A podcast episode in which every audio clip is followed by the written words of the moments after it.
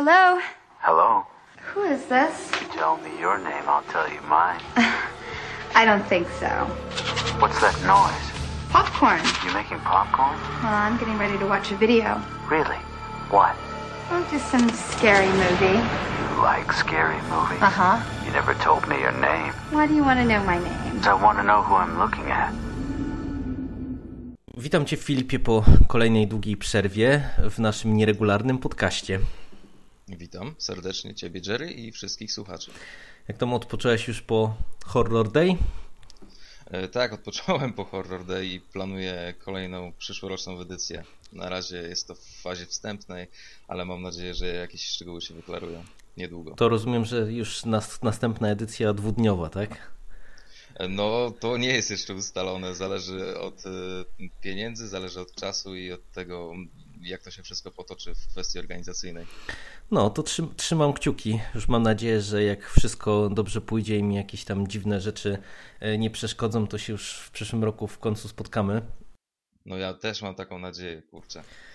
O, wypadałoby, wypadało, ale y, dosyć tutaj takiej kurtuazji. Kaliśmy się tutaj, aby opowiedzieć o serii Krzyk, y, która choć dosyć świeża, bo jej początki to 96 rok, y, to zapisała się na stałe w historii horroru, serwując nam już cztery odsłony i co ciekawe odsłony, które wszystkie w zasadzie cieszą się uznaniem zarówno widzów, jak i krytyki, co jest dość nietypowe, szczególnie patrząc na to, jak szybko y, serie slasherowe się potrafią zdewaluować. Krzyk jest uznany zresztą przez wszystkich krytyków za film, który redefiniował gatunek teen slashera, ale też slashera, ponieważ wszyscy mieli w pamięci rok 78, Halloween, Michaela Myersa w masce i długo, długo nic nie było coś tak, nie było czegoś takiego, co by w jakiś sposób wpłynęło, e, wprowadziło świeżość do tego gatunku. No i 20 lat później Wes Craven, Kevin Williamson i powstaje Krzyk, który praktycznie redefiniuje gatunek.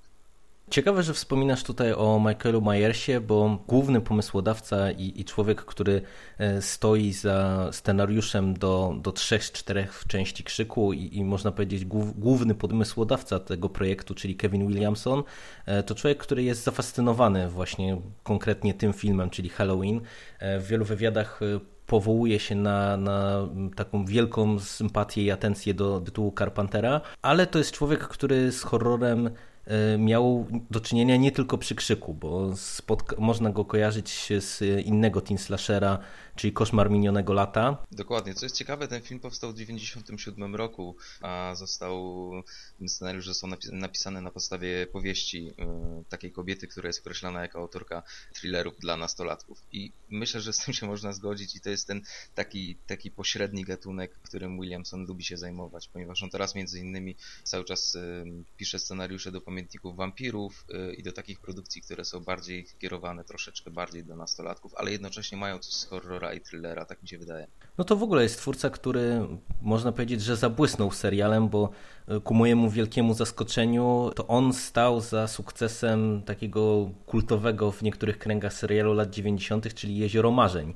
Tak jest. Z, zapewne go kojarzysz. Tak. To, że Williamson maczał palce przy tym serialu jest o tyle interesujące, że pewne wątki, które tam się pojawiają, jak chociażby to, że główny bohater jest takim niespełnionym filmowcem i, i te wątki takie kręcące się wokół kina, filmów i, i fascynacji właśnie horrorem, tillerem, tam się przecież pojawiał chyba Spielberg, jeżeli ja dobrze pamiętam. To później także znajduje odzwierciedlenie w Krzyku, który no jest przez wszystkich bardzo mocno uważany właśnie za taki bardzo, bardzo silnie meta film, który no, strasznie mocno się tym bawi, no i z tego słynie. Także widać, że gdzieś tam ta, ta fascynacja kinem, także kinem grozy William, Williamsona była już przy tych pierwszych jego projektach, a on w tej chwili chyba cały czas jeszcze właśnie oprócz Pamiętników Wampirów, to, to też między innymi wydaje mi się, że on jest chyba pomysłodawcą i, i scenarzystą serialu tym, tego The Following, co do którego akurat są bardzo mieszane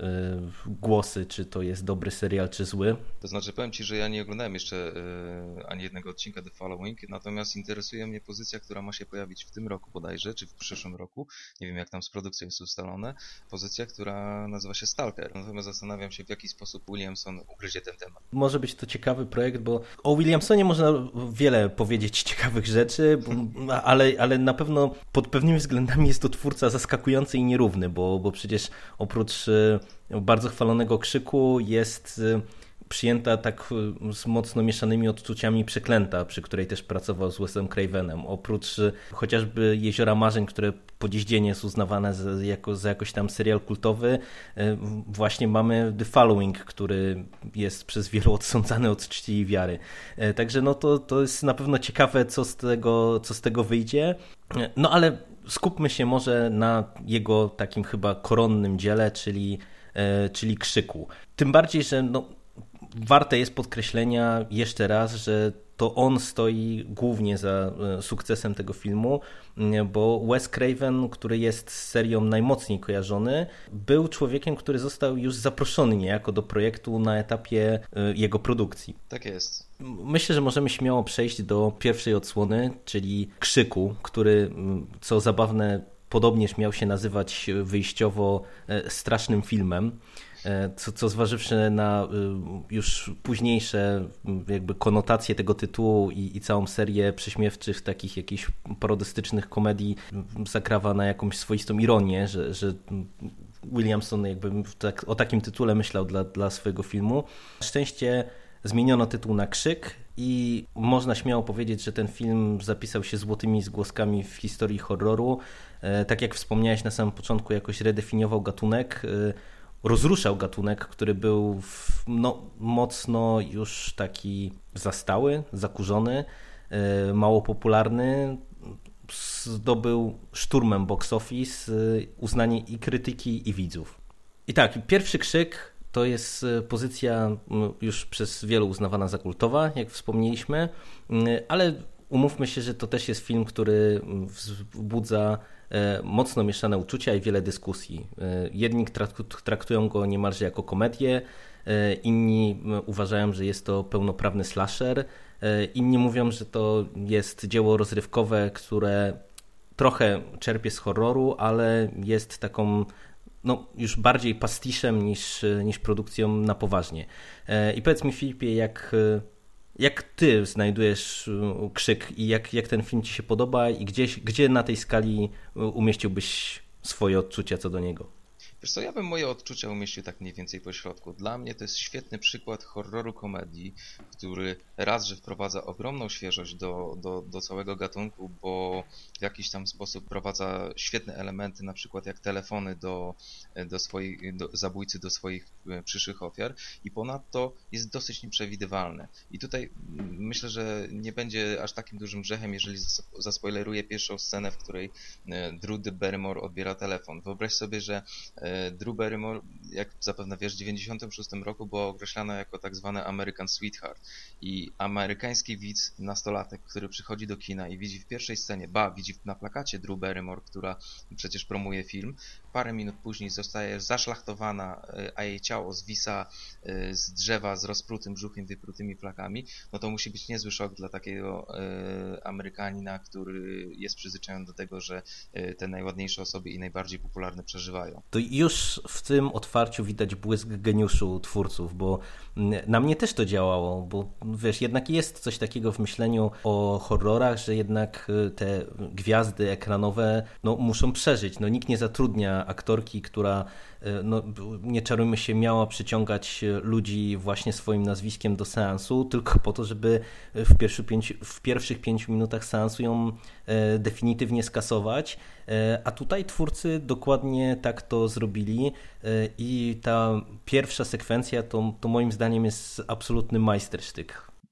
Dokładnie i to jest doskonały też przykład na e, pewien rodzaj dystansu i pewien rodzaj wprowadzenia takiej czarnej komedii pod to, bo nikt się tego nie spodziewa, absolutnie nikt się tego nie spodziewa, a nagle to się dzieje w tak bardzo mocny i brutalny sposób, że, że, że, że wprowadza pewien, pewien rodzaj dyskomfortu u widza. Bo y, kiedy, ta pierwsza, kiedy to pierwszą sekwencję mamy już za sobą, to, komplet, to film staje się dla nas kompletną białą plamą i nie wiemy zupełnie, co się wydarzy. No, po, pod tym kątem się z Tobą zgadza, zgodzę, natomiast trudno mi tu znaleźć e, jakieś takie jednoznaczne konotacje komediowe. E, ja widzę ten humor, który jest w całym tym filmie obecny i on jest istotny, natomiast e, mimo wszystko ja mam takie wrażenie, że to jest film na poważnie i dla mnie na przykład już dyskusyjną kwestią jest chociażby to, na ile to jest pastisz, o którym się bardzo często mówi w przypadku krzyku, no bo, no bo wszyscy mówią, że to jest, y, jest przecież pastisz, no bo mamy y, podkreślone elementy y, typowe dla, dla slashera, ale trochę przy okazji gdzieś tam zabawę konwencją, mamy całą tą warstwę, warstwę metatekstową i tak dalej, i tak dalej. Natomiast z drugiej strony to ja sobie tak myślę, że przecież no, to jest po prostu pewna konwencja slashera i tutaj to jest wszystko zachowane. Ja się dokładnie z Tobą zgadzam, bo nie rozumiem tego, tego utyskiwania na to, że to jest doskonały pastisz filmów e, gatunku slasher. No jeżeli gatunek slasher definiujemy poprzez to, że jest morderca albo mordercy, którzy mordują, e, nie wiem, w zależności od tam gatunku teen slashera, na przykład nastolatków, no to trzymamy się tej konwencji w jakiś sposób i ciężko tu mówić o pastiszu, czyli takim, e, który jest definiowany jako dzieło świadome naśladownictwo innego twórcy.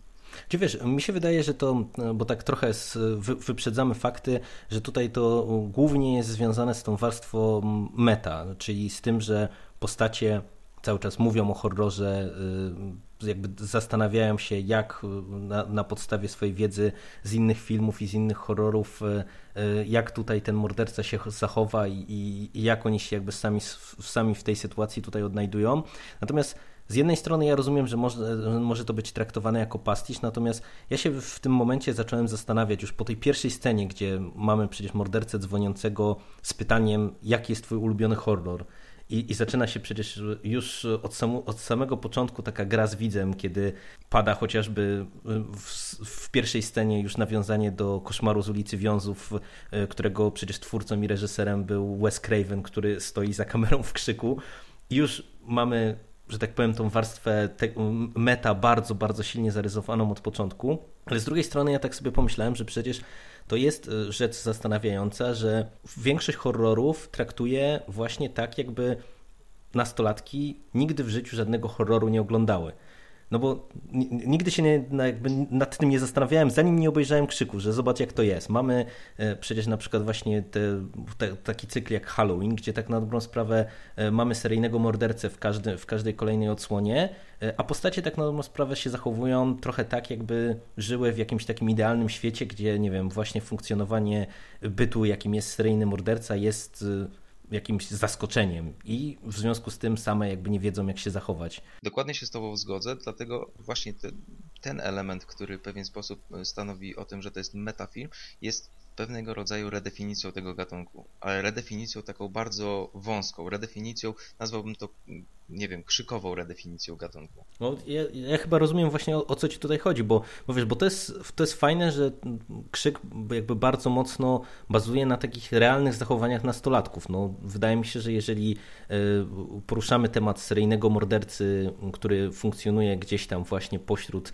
współczesnych nastolatków, no to to, jak tutaj te dzieciaki się zachowują, jak zaczynają e, rozmawiać o tym, e, jak w jakim filmie e, został ktoś uśmiercony i dlaczego, no to to tutaj, to tak, się, tak by wyglądało moim zdaniem w prawdziwym życiu. No, ciężko uciec od współczesnej popkultury i to jest kapitalne, że, że, że się twórcy na to zdecydowali i, i tak na dobrą sprawę to jest jakieś, jakieś tam sedno tej i, i pierwszego filmu, ale też i wszystkich kolejnych.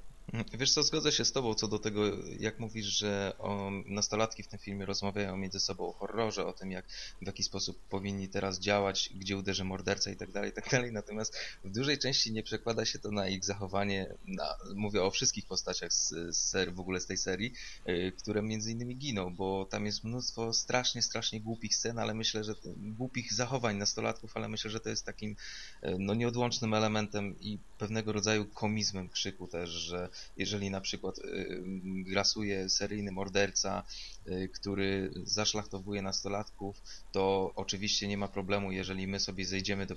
Tu wyprzedzam oczywiście scenę i trochę spoileruję, ale jeżeli nie ma problemu, jeżeli zejdziemy sami do piwnicy i, i, i nie wiem, będziemy tam rozmawiali z jakimś zabójcą, czy będziemy szukali z latarką i, jakiegoś piwa, czy coś w tym stylu, tak było bodajże w którejś z części, więc y, zgodzę się z tym, że, że, że fajnie, jest ten taki element metafilmu, w którym oni rozmawiają, szczególnie w drugiej części jest taki moment, gdzie oni się skupiają na, na wszelkiego rodzaju, y, na tym filmie cios przecież, który jest dosyć pokaźnym elementem samego krzyku, ale o tym za sekundkę, natomiast nie, nie do końca mi się to przekłada na racjonalność wyborów y, poszczególnych postaci.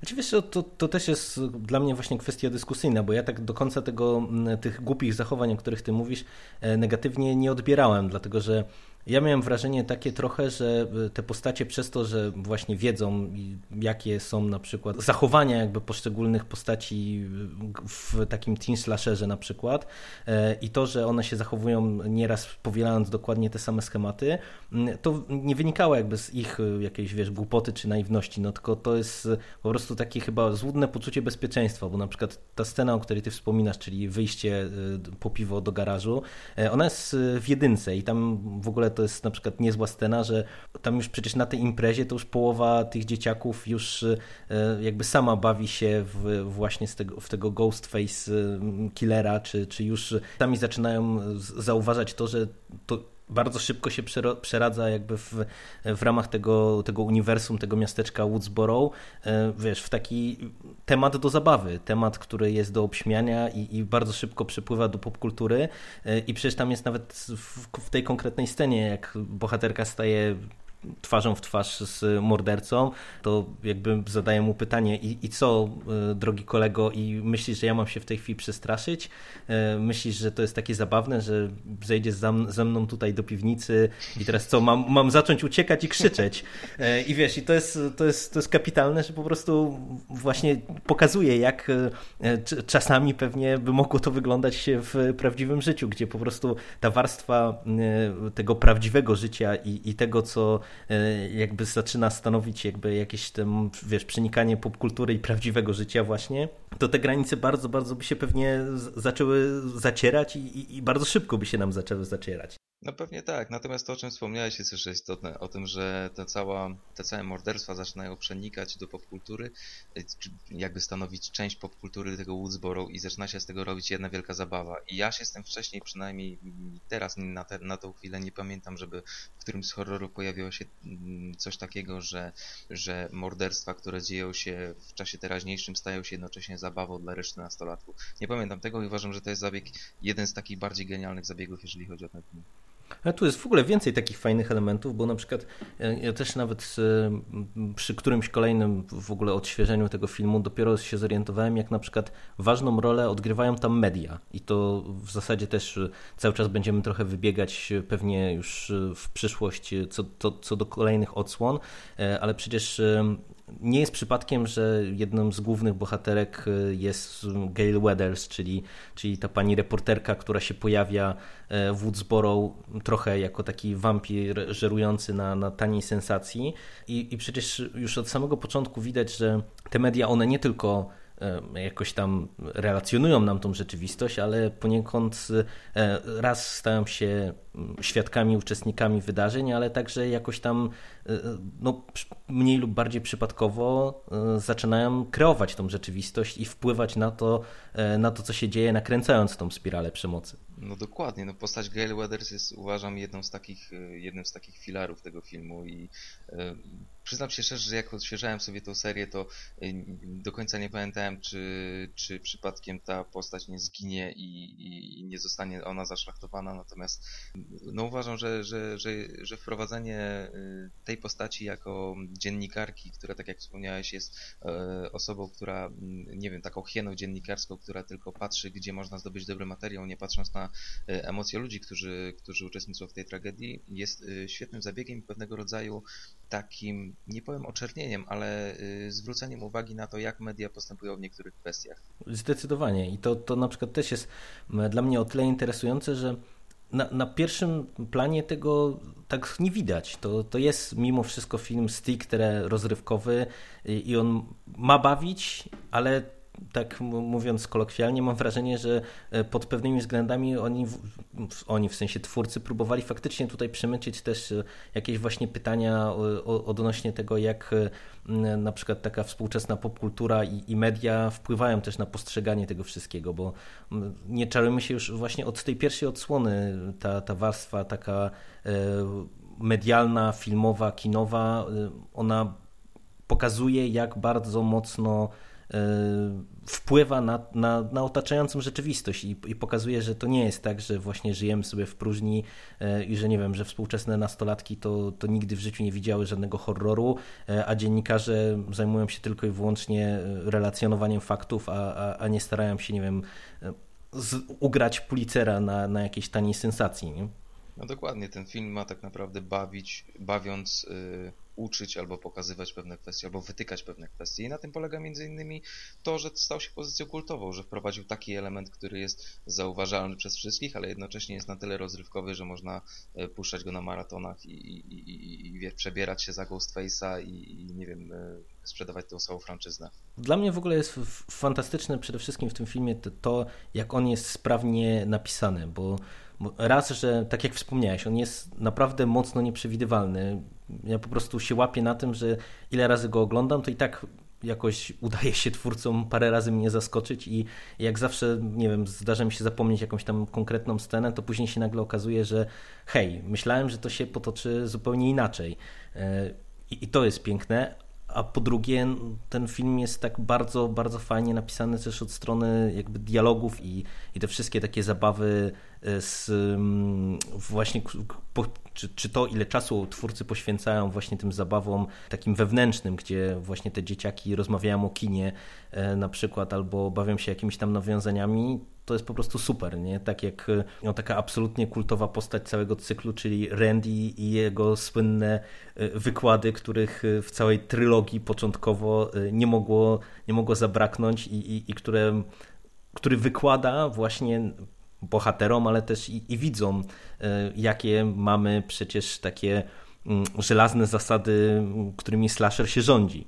No dokładnie, dokładnie. Ja powiem szczerze, że ja się dowiedziałem kilku rzeczy od Randiego i, i jak on robił wykład y, odnośnie całego, całej praw rządzących y, trylogią na przykład, dowiedziałem się wielu istotnych rzeczy, których tak naprawdę nie wiedziałem, a które później oczywiście w, w Krzyku czy tam w późniejszych częściach zostały y, częściowo zmienione, więc... Tak, no nie, no tutaj to, to, to jest ewidentnie tak, że, że twórcy tutaj z jednej strony jakby powielają pewne schematy, z drugiej strony starają się je łamać, bo, bo to przecież chociażby to, że Randy przeżywa już pierwszą odsłonę, e, że tak się brzydko zaspoileruje, już jest pewnym złamaniem według jego samego tych żelaznych zasad rządzących slasherem, czyli dla przypomnienia dla osób, które jeszcze filmu nie widziały, po pierwsze, nie wolno uprawiać seksu, po drugie, nie wolno brać narkotyków, po trzecie, nigdy nie wolno przed wyjściem z pokoju powiedzieć zaraz wracam. Zaraz wracam, tak jest. To było świetne. Tak, rzeczywiście. I, i tylko wiesz co, jeszcze, jeszcze chciałbym wrócić do jednej kwestii, bo mm, jak mówisz, że ten film jest świetnie napisany pod względem dialogów, to również moim zdaniem jest świetnie napisany pod względem scen, które tam są. I to jest tak, że na przykład w pierwszej części Krzyku e, jest mnóstwo tych scen, w których dzieciaki rozmawiają ze sobą i o filmie, rozmawiają też o morderstwach, jest e, świetnie, dużo świetnych scen morderstw, natomiast to, co mnie zawsze powala w tym filmie, ja sobie parę razy tą scenę odświeżałem, nie chciałbym zaspoilerować mocno, ale to jest końcowa scena, gdzie y, już jest wyjaśnione, kto zabija i dlaczego to robi. I mm, nie wiem, czy pamiętasz, jak y, te postacie chcą z tego wyjść. No, nazwijmy to, już zaspoilerowałem, że są to postacie, które chcą wyjść, uniknąć tego morderstwa. Mhm. I dla mnie to jest tak mocna scena, że przyznam się szczerze, że jak oglądałem później wywiady z twórcami, to dla nich również jest to, y, była to scena, która i troszeczkę jakby nadawała bar dużo bardziej poważniejszy ton temu filmowi, bo ja powiem szczerze, że e, no, mniejsza z tym, nie chcę już o aktorach mówić, bo, bo tu będzie spoiler, kto, kto przeżywa, kto jest mordercą, a kto, kto kogo zabija, więc... Natomiast jest taka scena, która rzeczywiście y, uważam, że została kapitalnie napisana i jeszcze lepiej nagrana. Zagrana, przepraszam. No, zgadzam się w pełni, że tutaj scen też takich godnych zapamiętania jest naprawdę sporo. Tym bardziej, że tutaj też warto jest podkreślenia, że teoretycznie nie ma tu jakoś bardzo znanych twarzy, no bo można powiedzieć, że e, w momencie, kiedy e, ten film wchodził na ekrany, to Drew Barrymore, o której jak już zasygnalizowaliśmy, nie przeżyła pierwszych pięciu minut filmu, e, była największą gwiazdą tego, tego filmu i tak na dobrą sprawę grająca główną postać całego cyklu Nev Campbell no, była jakąś tam znaną twarzą, e, ale no, umówmy się, nie, nie, nie miała statutu jakiejś tam wielkiej gwiazdy. Podobnie przecież było z Courtney Cox, która no, umówmy się, wstawiała jakieś bardziej pewne kroki pierwsze w, w filmach kinowych, tak na sprawę pewnie trochę próbując odciąć się od e, swojego telewizyjnego wizerunku. Ale wiesz co, akurat powiem Ci szczerze, że z tym nie do końca się zgodzę, bo Courtney Cox była e, z tego co mi wiadomo jedną z takich e, gwiazd tego filmu, jeżeli chodzi o casting, bo serial Przyjaciele jest, ma status tak bardzo kultowego w Stanach Zjednoczonych, że ona z tego co wiem była sporą gwiazdą i oni dość mocno starali się, żeby właśnie ją sprowadzić do tego filmu. Ale zgadzam się, że zgadzam się z tym, że nie ma tam niesamowitych jakich gwiazd, które które, y, po których wiadomo na przykład, że przeżyją cały ten, no zresztą do, doskonałym przykładem jest y, wspomniana przez Ciebie Drew Barrymore. To co ja mówię, że na przykład Courtney Cox nie była jakąś tam wielką medialną gwiazdą, to jest kwestia tego, że umówmy się, że ona była gwiazdą pierwszego formatu, ale telewizji. Właśnie to co mówisz, przyjaciele, y, to jest serial kultowy, natomiast no, z tego przynajmniej co ja kojarzę, ona chyba specjalnie, mam nadzieję, że to jakiś wielki głupot nie gadam, e, ona chyba specjalnie jakichś wielkich sukcesów e, przed krzykiem w filmach kinowych nie miała, tylko właśnie była znana głównie, głównie z telewizji e, i też dlatego jakby chodziło mi o to głównie, że tutaj takich postaci wielkiego ekranu znanych i lubianych specjalnie nie było. No dokładnie, dokładnie. Tak, także wiesz, to, to też jest fajne, że tak na sprawę trochę te mniej lub bardziej znane twarze, ale, ale właśnie tutaj bez jakichś takich pierwszoplanowych gwiazd świetnie ten film uciągnęły i naprawdę się sprawdziły w swoich rolach. Zgodzimy się chyba, że krzyk y, pierwszy to jest rzecz świetna, ważna i, i godna uwagi.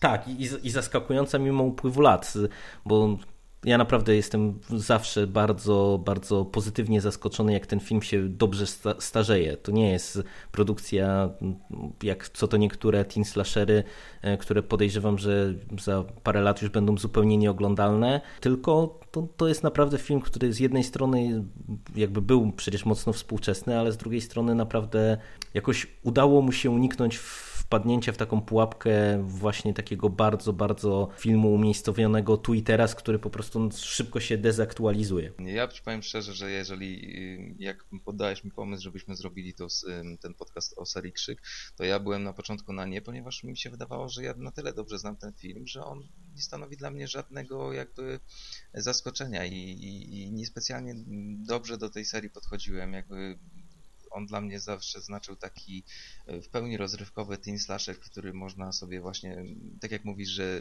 uniknął tego, to ja miałem takie wrażenie, że to jest film właśnie tu i teraz i za 5 lat już go nie będzie. Natomiast jak zacząłem odświeżać już pierwszą, pierwszą część i resztę, no to zupełnie zmieniłem zdanie i uważam, że to jest, e, że to e, osoby, które za 20 lat zobaczą ten film, to będą tak samo reagowały jak my dzisiaj oglądając na przykład Halloween. Jesus Christ, you don't know the rules? Have an aneurysm, why don't you? There are certain rules that one must abide by in order to successfully survive a horror movie. For instance, number one, you can never have sex. No, no. Big no no! Big no! I'm a dead man. Keep him in popcorn. Sex equals death, okay? Number two, you can never drink or do drugs. No, the sin factor. It's a sin. It's an extension of number one. And number three, never, ever, ever, under any circumstances, say, I'll be right back. Because you won't be back. I'm getting another beer. You want one? Yeah, sure. I'll be right back.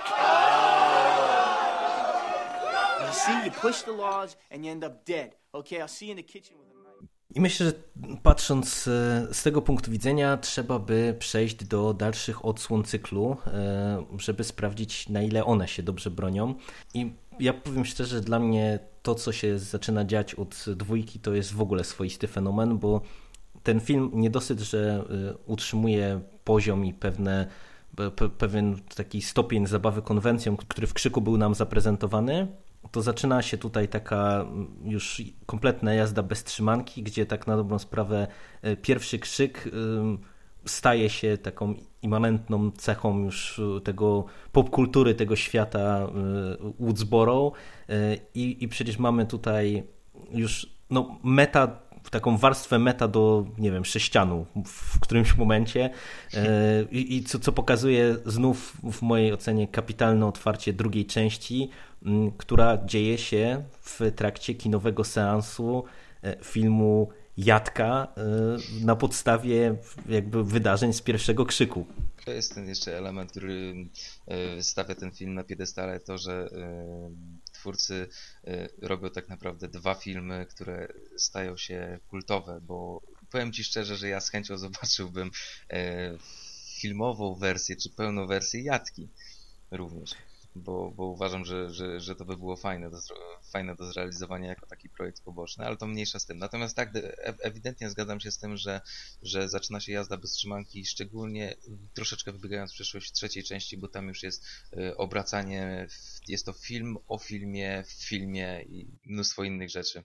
No tutaj trze trzecia część to pod tym kątem to mi trochę przypomina właśnie nowy koszmar Wesa Cravena, który też e, dział się na planie filmowym. Tak. Fi film, film w filmie w filmie. Dokładnie, dokładnie. No, ale Krzyk 2 to jest sequel i jest to, y, trzeba powiedzieć, sequel y, z przytupem, spełniający wszystkie zasady porządnej kontynuacji, które znów wykłada nam Randy, y, tym razem na zajęciach o filmie, czyli mamy wszystkiego więcej, wszystko jest bardziej dopracowane, bardziej krwawe i mocniejsze, i faktycznie, to tak jak ja powiem Ci szczerze, że ten pierwszy krzyk można jeszcze odbierać jako taki trochę lżejszy horror, to już w dwójce momentami robi się naprawdę y, bardzo krwawo i bardzo mocno.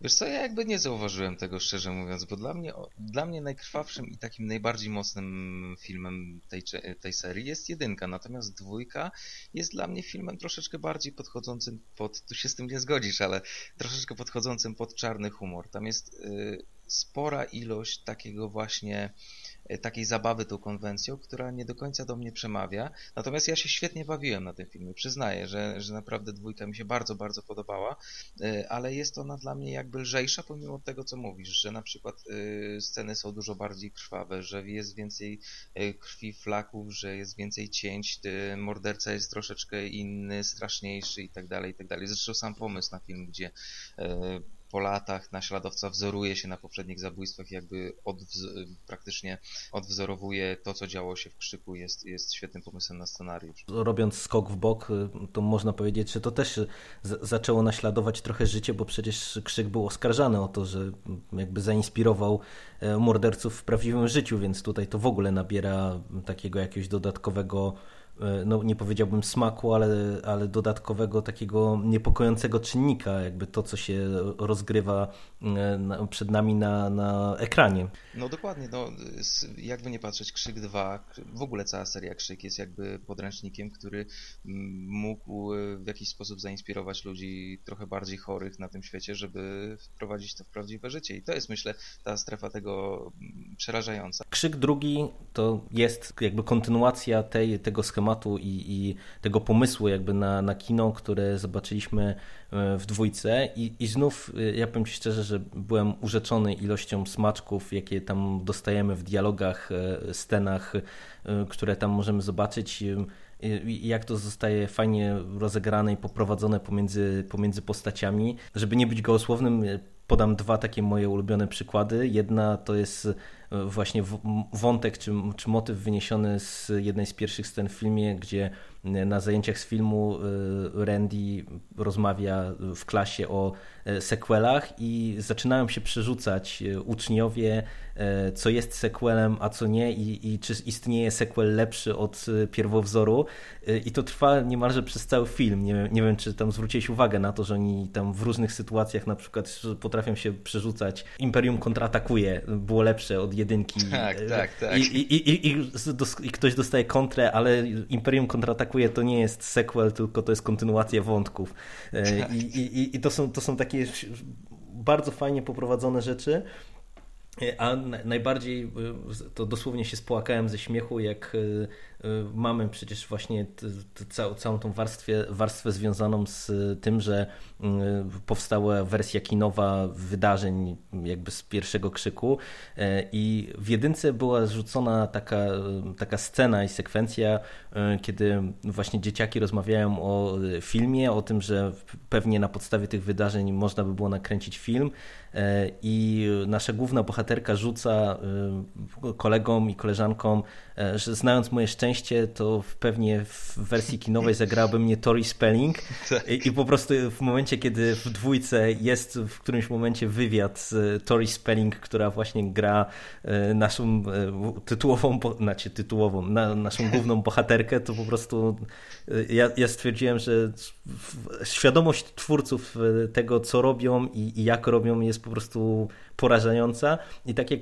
ja właśnie przy pierwszym krzyku mam jeszcze opory, czy, czy to jest pastisz i na ile to jest pastisz, to już przy dwójce i, i tych dalszych odsłonach tego cyklu, to już te, te jakby opory moje są coraz mniejsze, bo wydaje mi się, że, że tutaj już jest naprawdę tak dużo tej, tej takiej świadomej zabawy konwencją i, i prób jej złamania, e, że to jest taki jeden wielki list miłosny chyba do tego gatunku, jakim jest właśnie teen slasher, e, ale z drugiej strony cały czas jakaś tam próba właśnie no, pchnięcia go na jakieś tam nowe tory, czy, czy jakaś próba zaskoczenia widza. Ja się mogę tylko z Tobą zgodzić, bo tak naprawdę e, wśród wielu ciekawostek, które można mówić o tym filmie, to e, tak jak określiłeś, ta świadomość twórców i jak to ładnie powiedziałeś, list miłosny do tego gatunku jest e, w przypadku tej serii chyba najbardziej widoczny. Fajne jest to, że pewne wątki, które właśnie w pierwszej odsłonie są rzucone, czyli chociażby na przykład ta rola mediów, one są tutaj kontynuowane, bo przecież pamiętasz na pewno, że mamy chociażby tutaj y, scenę, kiedy jeden, jedna z postaci dosyć ważna i tutaj też może nie wchodząc w szczegóły e, dla osób, które jeszcze serii nie znały, która miała jakieś tam takie marginalne znaczenie, ale gdzieś tam się pojawiała jako, jako potencjalny morderca, nagle tutaj staje się gospodarzem talk show i, I też e, mamy znów taki trochę przytyczek w nos tych mediów, które e, no, zdaniem twórców mam wrażenie, że chyba dosyć mocno e, żerują właśnie na, na takich no, krwawych sytuacjach. No i, i te media wcale tak w takim przyjaznym świetle znów nie są tutaj pokazane. No dokładnie i kolejnym przykładem na to jest na przykład e, to, co zrobiono z postacią Gail Weathers e, w Skrzyku dwójce, mianowicie e, ona została autorką bardzo poczytnej książki morderstwa w Woodsboro które opisywały mm, zdarzenia, które y, zdarzenia z krzyku, z pierwszej części krzyku. Natomiast ona to zrobiła w taki sposób, żeby to sprzedać, y, żeby to jak, naj, żeby jak najwięcej egzemplarzy swojej książki sprzedać, czyli podkoloryzowała, y, jakby nie liczyła się z emocjami, co jest widoczne na przykład w jej relacjach z, z Deweyem, który ma do niej duży, duży żal za to, jak go sportretowała, sportretowała w książce.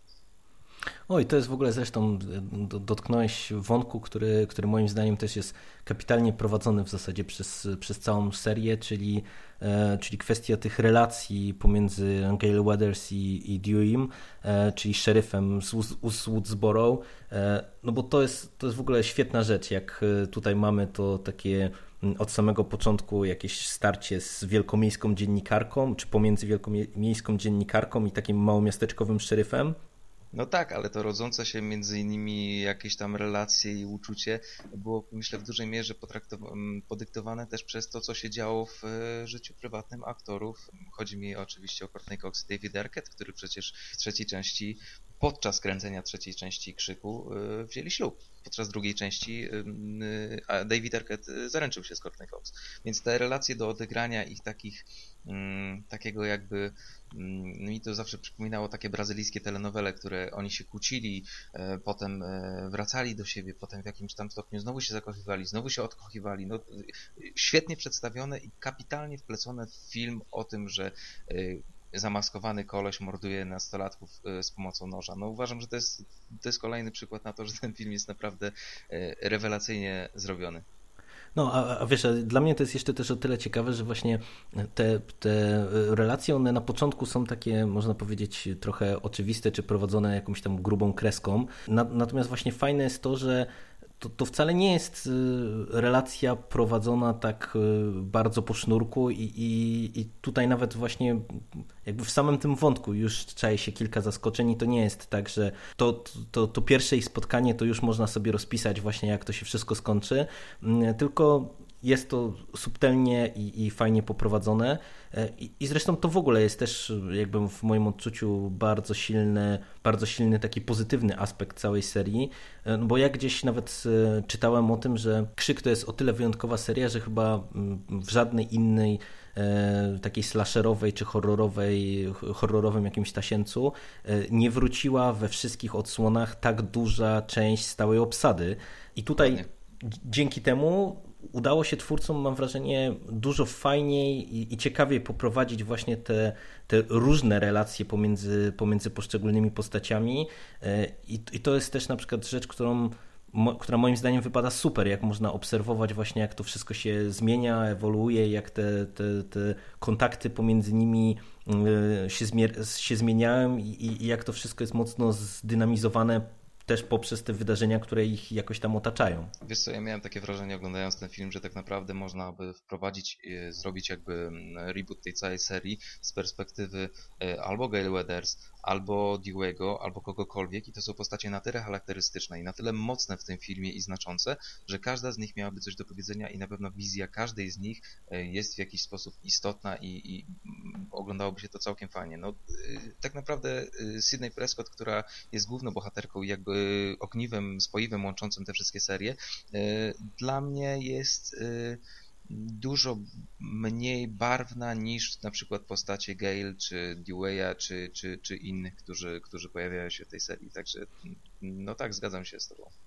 Ale wiesz, ale to, to jest ciekawe na przykład, że wspomniałeś, że ona jest dużo mniej barwna, ale, ale mam wrażenie, że mm, Raz, że y, grająca Sydney Prescott, Nev Campbell się tutaj naprawdę sprawdziła w tej roli, y, a dwa, że to też chyba jest właśnie taki trochę celowy zabieg twórców, że ona jest główną bohaterką, ale, ale ona nie jest tak, taką postacią wiesz, no, jakby w 100% napędzającą akcję, jak to bardzo często e, w filmach czy w horrorach bywa. Tak, że, tak. No że wiesz, że, że, mamy tylko i wyłącznie jedną postać, która jakby dynamizuje wszystko, tylko ona tutaj jest w dużej mierze właśnie momentami taka bardzo mocno bierna i tak na dobrą sprawę właśnie to ta rzeczywistość ją popycha jakoś tam do działania, a nie odwrotnie. Ja się dokładnie z Tobą zgodzę i przez to jej działanie i przez tą formę bierności, którą ona prezentuje w tym filmie, w, w większy, w, tam w pewnej części oczywiście, daje y, pole do popisu innym postaciom, które są dużo bardziej charakterystyczne i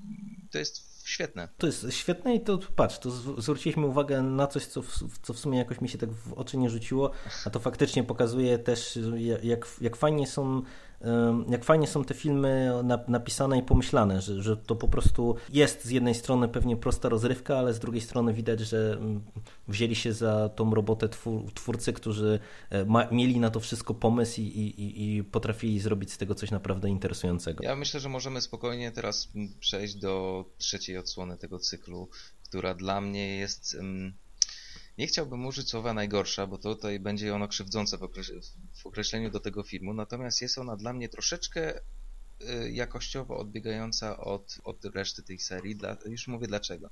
Dlatego, że dla mnie ten film Krzyk 3 jest po prostu jednym wielkim kopniakiem w tyłek Hollywood y, z ich taką formą egocentryzmu, egotyzmu i wszystkiego, co się co się kojarzy z, ze złym Hollywood i, i, i, jakby zapętlenie tych wątków w stronę taką, jako to poszło, nie do końca mi się podoba, ale y, wiem mniej więcej, tak, no, to znaczy podejrzewam, dlaczego tak się stało.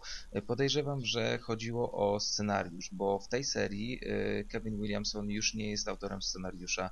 Faktycznie, coś, coś jest na rzeczy, bo ja mam podobne odczucie, że z jednej strony to jest film bardzo dobry, ale z drugiej strony no, czuć, że jest trochę inaczej już napisany niż y, dwójka. Tu nadal są świetne sceny, mm, świetne sekwencje, świetne motywy, natomiast no, ja, ja rozumiem też osoby, którym tutaj te, te, ten film do końca nie podszedł, ale to też dlatego, że ja mam wrażenie, że z jednej strony to, to co już wspomniałeś, on jest tak bardzo mocno zapętlony. No, akcja przecież rozgrywa się na planie kolejnej części y, ciosu, y, gdzie tak na dobrą sprawę y, zaczyna, zaczyna działać morderca, który już w pierwszej, początkowej sekwencji zabija jedną z ważnych postaci jakby z, związanych z całym tym zamieszanym w Woodsboro, Woodsboro a, a przecież na przykład na planie mamy chociażby Dewey'ego jako konsultanta ca całości wydarzeń, tak. E, ale, ale, z ale z drugiej strony jest tak, że mimo całej tej takiej warstwy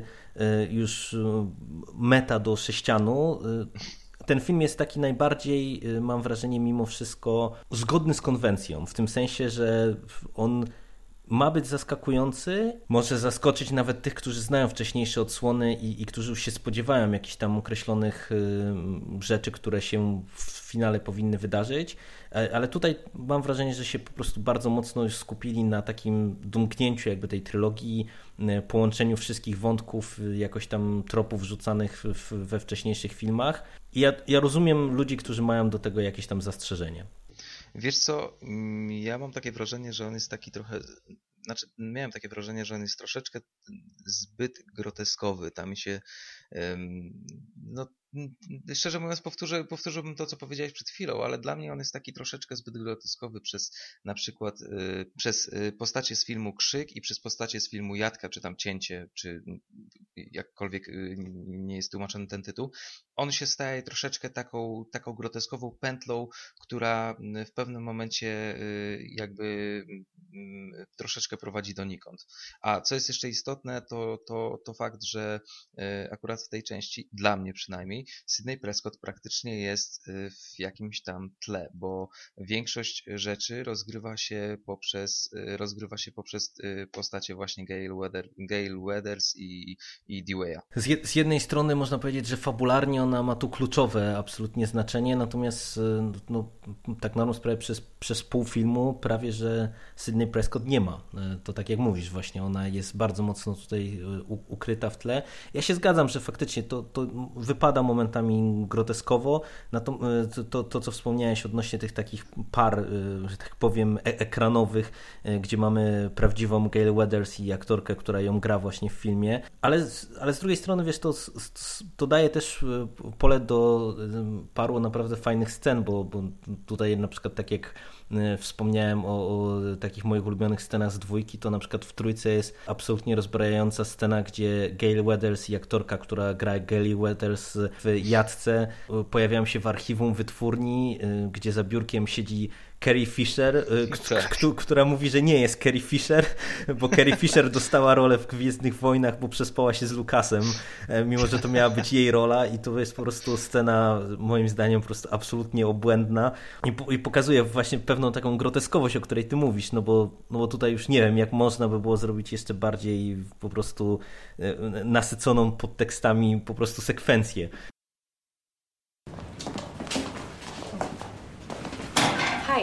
Excuse me, I am Gail Weathers, and I'm here researching with the police. This photo was taken at the studio. Her name is Maureen Prescott. Back then it was probably Roberts. Hey, are, are you. No. But you look just. Like her? I've been hearing it all my life. It's uncanny. I was up for Princess Leia. I was this close. So who gets it? The one who sleeps with George Lucas. I- am sorry, I didn't mean to bring up a, a sore subject for you. Sure you didn't. None of them did. So how can I help you? Or do you want me to tell you who you look like? tam jest takich, y, takich y, smaczków, jest mnóstwo akurat w tej serii i takich odnoszących się bezpośrednio, właśnie tak jak mówiłem, do Hollywood, który y, w jakiś sposób w tym filmie jest zobrazowane jako takie miejsce złe, no tak mi się wydaje. Ci wszyscy ludzie, którzy biorą udział w tym, y, w tym filmie, zarówno aktorzy, jak i na przykład producenci, producent szczególnie, którego gra bodajże Lance Henriksen, jest jakby zobrazowany jako takie postacie bardzo, y, bardzo takie pejoratywne. No, zgadzam się w pełni i to, to w sumie to też właśnie ciekawy, ciekawie wypada, bo tak jak mieliśmy w y, jedynce i dwójce takie media jako taką trochę czynnik negatywny, że tak powiem, czy, czy zaprezentowany w niezbyt miłym świetle, to tutaj zdecydowanie staje się producentom, aktorom i, i wiesz, i to jest ciekawe o tyle, że no, jakby tego nie brać, no, Krzyk był produkowany w Hollywood i, i, i tutaj mimo, że oczywiście można to potraktować jako taki przytyczek w nos pół żartem, pół serio,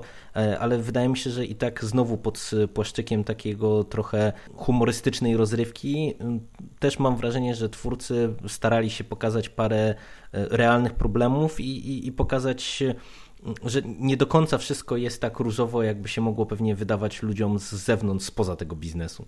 No dokładnie. Do, do, fajnym przykładem jest na przykład właśnie ten Lance Henriksen i na przykład postać tego Romana, tego reżysera, który reżyseruje przecież tą część Jatki, która jest tam zobrazowana w tym filmie i jego tam problemy, które nie wiem, czy pamiętasz, jest taka scena, w której on mówi, że on chciał nakręcić historię miłosną i yy, a każą mu kręcić horror i tak dalej, i tak dalej. I to jest takie fajne odniesienie do tego, co powiedział Wes Craven, jak się dogadywał odnośnie części trzeciej. Chyba części trzeciej, jeżeli teraz nie mylę, powiedział, że on wyreżyserował zreżyseruje tą część bez problemu i zrobi, zrobi ten film, jeżeli pozwolą mu, jeżeli dadzą mu pieniądze na zrobienie filmu bodajże, może nie pamiętam tytułu, ale to jest y, jakaś tam film, jakaś tam forma romansu czy filmu obyczajowego, którą chciał zrobić, a nie mógł y, sobie na to pozwolić. No niestety, no to są te takie zakulisowe gierki, o których właśnie bardzo często się słyszy i i, I, mówię, i pewnie trochę jest tak, że w, w, takim krzyku trzecim dostajemy y, więcej takiej zakulisowej prawdy, niż byśmy chcieli w to uwierzyć, że, że faktycznie jest nam prezentowane. Także to mówię, to, to jest coś, co, na co ja w ogóle nie zwróciłem uwagi przy tych wcześniejszych seansach, a teraz właśnie jakoś tak oglądając te filmy hurtem, jakoś tak bardzo mocno y, mi się to rzuciło w oczy, że, że one właśnie gdzieś tam każdy z nich, mimo właśnie tej prostej rozrywki na pierwszym planie, gdzieś tam jednak, mówię, stara się ruszać te troszeczkę poważniejsze tematy. Dokładnie, co nie zmienia faktu oczywiście, że jest to, przynajmniej w moim mniemaniu, film w pełni rozrywkowy, który można sobie, nie wiem, siąść na kanapie i obejrzeć z przyjaciółmi z, z chipsami i piwkiem. Oj, zdecydowanie. I w, w, w, krzyku trzecim, tak jak we wcześniejszych odsłonach, można powiedzieć, że momentami to już jest naprawdę czyste szaleństwo. Dokładnie. I możemy przejść do krzyku 4.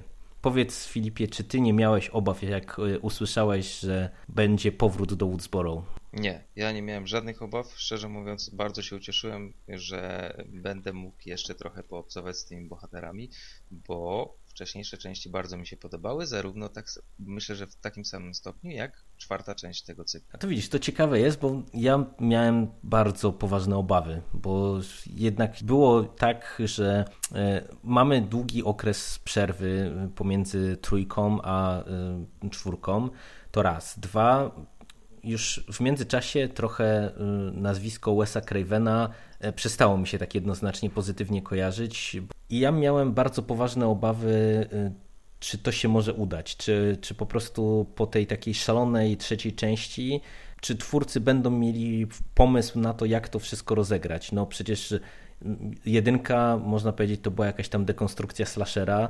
Mm, dwójka y, bawiła się formą sequela i oczekiwaniami w stosunku do sequela.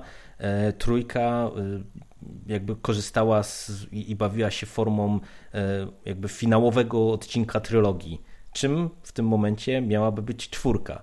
Czwórka miała być powrotem do korzeni, do części pierwszej. Moim zdaniem to jest y, taki powrót do korzeni takie 20 lat później, taki Halloween 20 lat później, tylko dużo, dużo, dużo lepszy niż ta część. No widzisz, a ja na, na tym etapie produkcyjnym nie wiedziałem jeszcze w, w zupełnie w, jak, w, w, jakim kierunku oni mają to zamiar pociągnąć i, i naprawdę powiem Ci szczerze, miałem bardzo poważne obawy. Troszeczkę te obawy zostały uspokojone w momencie, kiedy usłyszałem, że Kevin Williamson znowu powrócił do roli scenarzysty. No i nie czarujmy się, mimo że w moim odczuciu Krzyk Czwarty troszeczkę odstaje od tej oryginalnej trylogii z różnych względów, to dostajemy naprawdę wartościową kontynuację, która chyba teraz bawi się raz tą formą takiego powrotu, tak jak mówisz właśnie, ala 20 lat później, dwa wprost nawet, bo przecież rozmawiałem o tym znów w postaci, e, które mamy okazję śledzić, e, formą remake'u, rebootu, no dokładnie. E, oprócz tego, co ty wspomniałeś, oprócz tego, o czym wspomniałeś, że to jest forma zabawy z, z samym, z całą serią Krzyk i, i, i jest to jakby remake czy reboot, to e, ta seria jest poprzez swoje elementy, takie na przykład jak nowe technologie do wykorzystania w tym filmie, jest takim, wydaje mi się, e, pełnoprawnym e, powrotem filmu, który oparty jest na teraźniejszości, ale podtrzymuje ducha tego, tej pierwszej części krzyku, bo wydaje mi się, że ta czwarta część jest troszeczkę bardziej poważna i, i, i nie wiem, czy można to określić, ale dla mnie troszeczkę mroczna, bo e, tam jest naprawdę kilka mocnych scen i, i, i, i rzeczywiście jest, klimat tego filmu jest zupełnie inny niż na przykład dwójka czy trójka. Miałeś takie same wrażenie? Znaczy, wiesz to, no to, to widzisz, to, to ja nawet y, u, u, zawsze byłem zdania, że to właśnie ta oryginalna trylogia była takim bardziej mroczniejsza w stosunku właśnie do, do tej czwartej części, ale faktycznie ten klimat jest jakoś inny. Ja no, nawet jeżeli się z tobą nie do końca zgodzę, że, że tutaj jest jakoś bardziej mrocznie, to, to faktycznie czuć, że, że jest inaczej i przede wszystkim to, na co ty zwróciłeś uwagę, czyli te nowe technologie, to jest moim zdaniem super rzecz i to jest w ogóle bardzo fajnie wplecione w całość wydarzeń, bo ja, ja, nie wiem, czy to jest kwestia tego, że twórcy y, w kinie nie do końca sobie z tym radzą, ale, ale bardzo często, jak nie wiem, jak się próbuje y, gdzieś tam taką tą współczesną rzeczywistość, czy właśnie wiesz, Twittera, komórki, jakieś wideoblogi mm. i tak dalej, i tak dalej, wpleść w wydarzenia, to to wychodzi jakoś nienaturalnie, a tu wyszło to świetnie. Dokładnie. Jeszcze zauważ, że y, podczas jednego z dialogów, o ile dobrze pamiętam, ci twórcy, tam jest dwóch takich paczków, którzy prowadzą dyskusyjny klub filmowy, którzy omawiają w jaki sposób wykorzystywać nowe technologie. To, że morderstwa w XXI wieku, czy w 2011 roku, w którym film został nakręcony, muszą być filmowane i muszą być puszczane do sieci. I to jest rewelacja. No wyobrażasz sobie na przykład, gdyby teraz miała miejsce taka sytuacja, że ktoś by nagrał, znaczy, czy wyobrażasz sobie, no takich, takie rzeczy się zdarzają. Mieliśmy przecież takie sytuacje e, bodajże dwa lata temu, gdzie mm, jakiś, mm, nie wiem, dewiant y, zamordował jedną z osób, posiął ją i wrzucił to do sieci. Tak jak mówisz, to jest po prostu fantastycznie wykorzystane i ja chylę czoła, że twórcy jakby po to sięgnęli i bardzo fajnie wykorzystali to, to właśnie w filmie. E, zresztą to, to w ogóle jest, e, to jest w ogóle ciekawy film o tyle, że oni tutaj jakby wprost się bawią tak, tak, taką formą tego remake'u, jak w którymś momencie pada wprost z ekranu, że remake musi przebić oryginał i faktycznie oni tutaj starają się to robić, ale dla mnie też jest fajne to, że ja odniosłem trochę takie wrażenie, że Williamson e, postanowił trochę dać psztyczka w nos takim, wiesz, takim, czemuś, co się w, horrorze zaczęło robić bardzo mocne, e, mocne, e, bardzo modne w ostatnim okresie, czyli ty, temu zalewowi torture porn, wiesz, tym wszystkim tak, hostelom tak. I, i, innym tego rodzaju filmom, co, co w zasadzie wprost nawet pada z ekranu, jak, nie wiem, mamy to otwarcie, które, no nie wiem, moim zdaniem w ogóle otwarcie Krzyku 4 jest kapitalny. Jak w Ciosie 6 jest scena, gdzie dwie e, dziewczyny rozmawiają o wyborze horroru na wieczór i właśnie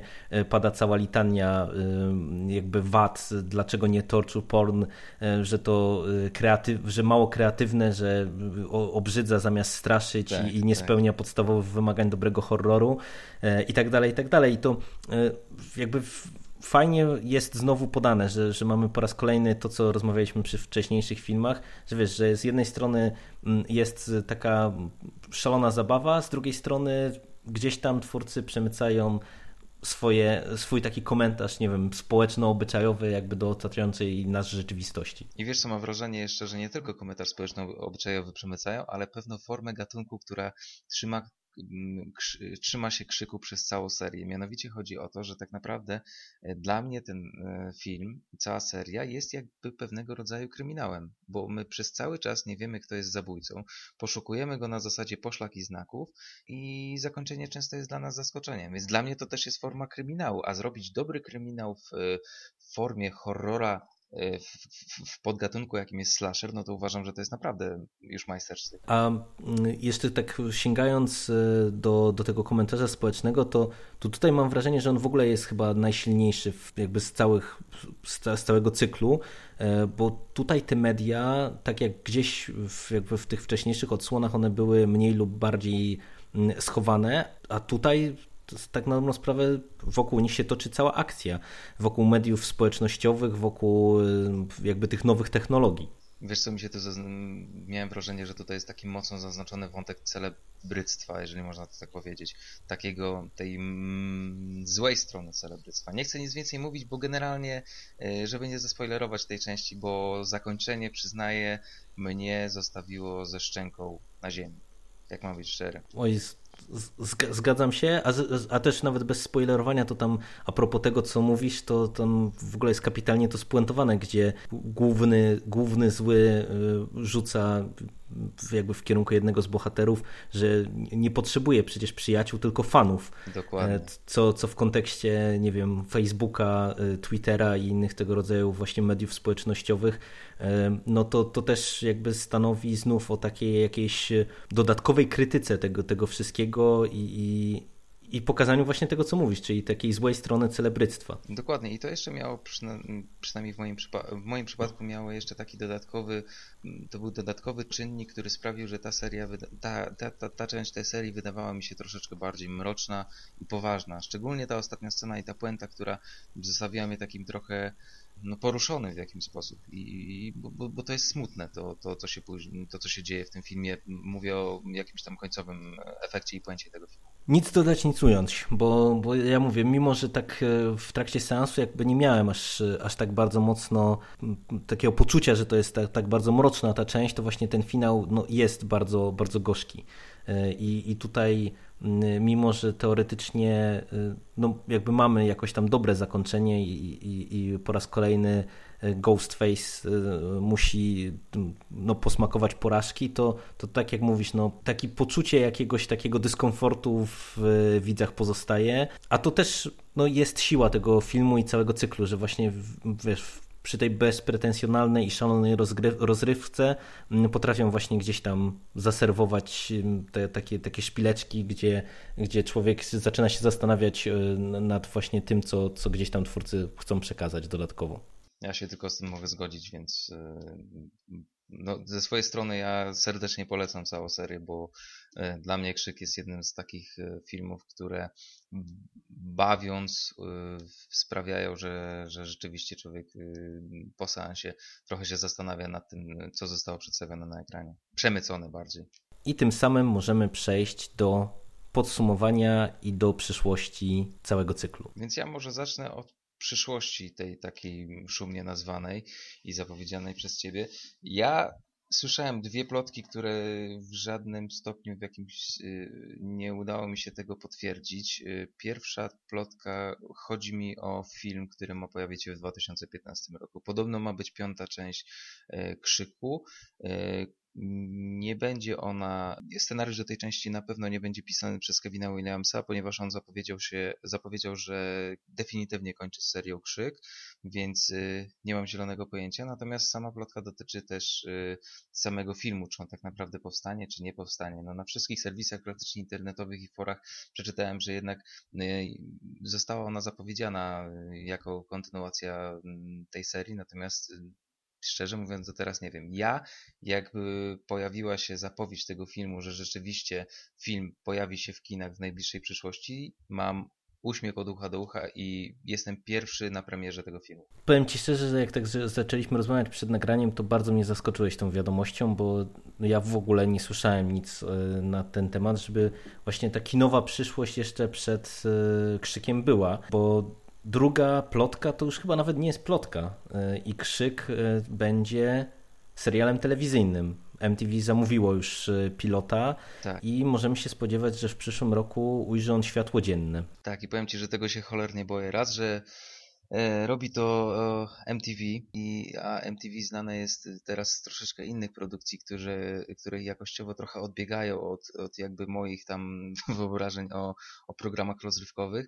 Natomiast druga sprawa jest taka, że ja wyczytałem, że mm, w, tej, w tym serialu ma e, zniknąć postać Ghostface'a, co jest dla mnie praktycznie jakby zaprzeczeniem samej serii, no bo to tak jakby z, robić serial Koszmar z ulicy Wiązów i nie wprowadzić postaci Freddy'ego Krugera, więc nie mam pojęcia w jaki sposób...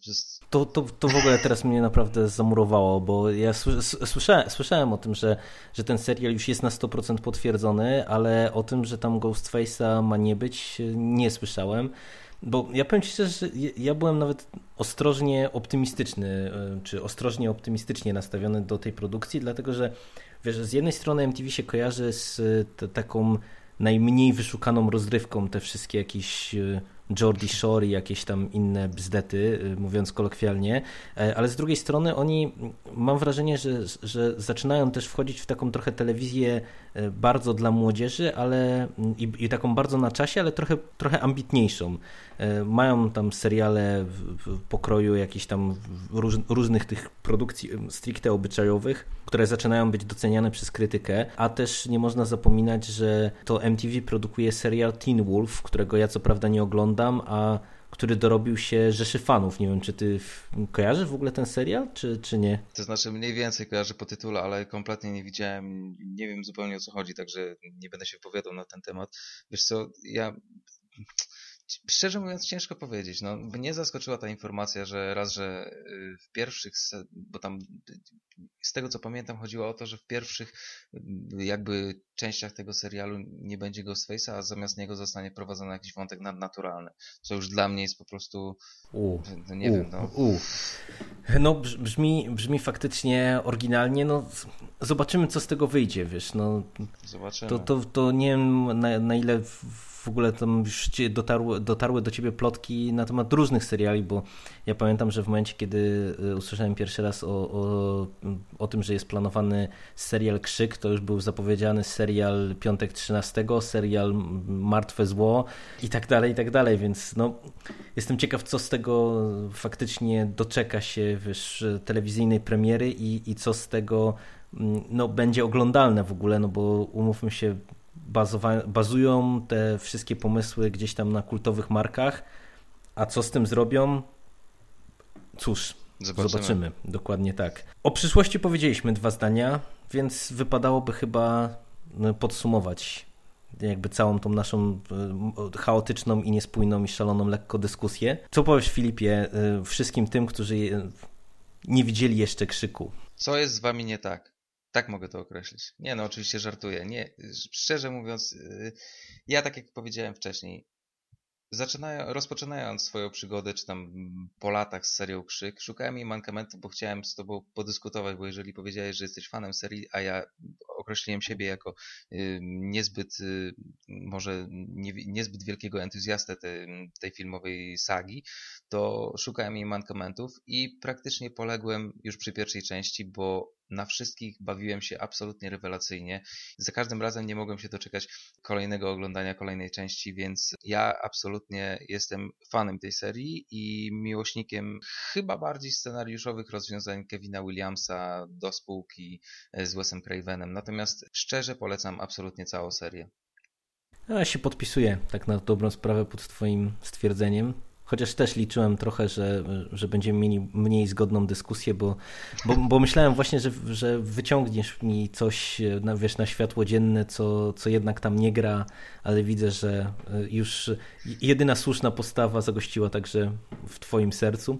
To znaczy, wiesz, można się generalnie czepiać yy, pewnych rozwiązań fabularnych, postępowania bohaterów itd., tak itd., tak no ale po co psuć sobie taki dobry film? I tym optymistycznym akcentem yy, myślę, że możemy spuentować naszą dyskusję. Polecamy całą serię. Yy, tym, tym którzy nie widzieli, myślę, że śmiało można oglądać yy, też te filmy powielokroć, bo one po prostu bawią na tyle mocno, że nawet jeżeli już yy, nie będziecie zaskoczeni E, samymi rozwiązaniami fabularnymi, to, to i tak te kapitalnie napisane dialogi, fajnie zarysowane relacje pomiędzy postaciami e, w całym tym uniwersum dostarczą wam naprawdę solidnej porcji rozrywki. No i ja sobie bym życzył, żeby chyba więcej tak dobrych serii było, bo, bo nie czarujmy się naprawdę to chyba nie jest y, zbyt częsta, zbyt częsta sprawa, żeby film, który doczeka się czterech odsłon, naprawdę trzymał w miarę równy i wysoki poziom od początku do końca. Dokładnie. Ja sobie tego też również życzę. I tobie również. I wszystkim, którzy nas słuchają. Także dziękujemy słuchaczom. Mam nadzieję, że bezproblemowo przetrwaliście tą naszą dyskusję i być może uda nam się powrócić po raz kolejny, być może już tym razem nie znów z roczną przerwą, może się uda troszeczkę szybciej. Mam nadzieję. Także dzięki Ci Filipie za nagranie. Ja również dziękuję, dziękuję wszystkim słuchaczom i dziękuję Tobie Jerry. Do usłyszenia, cześć.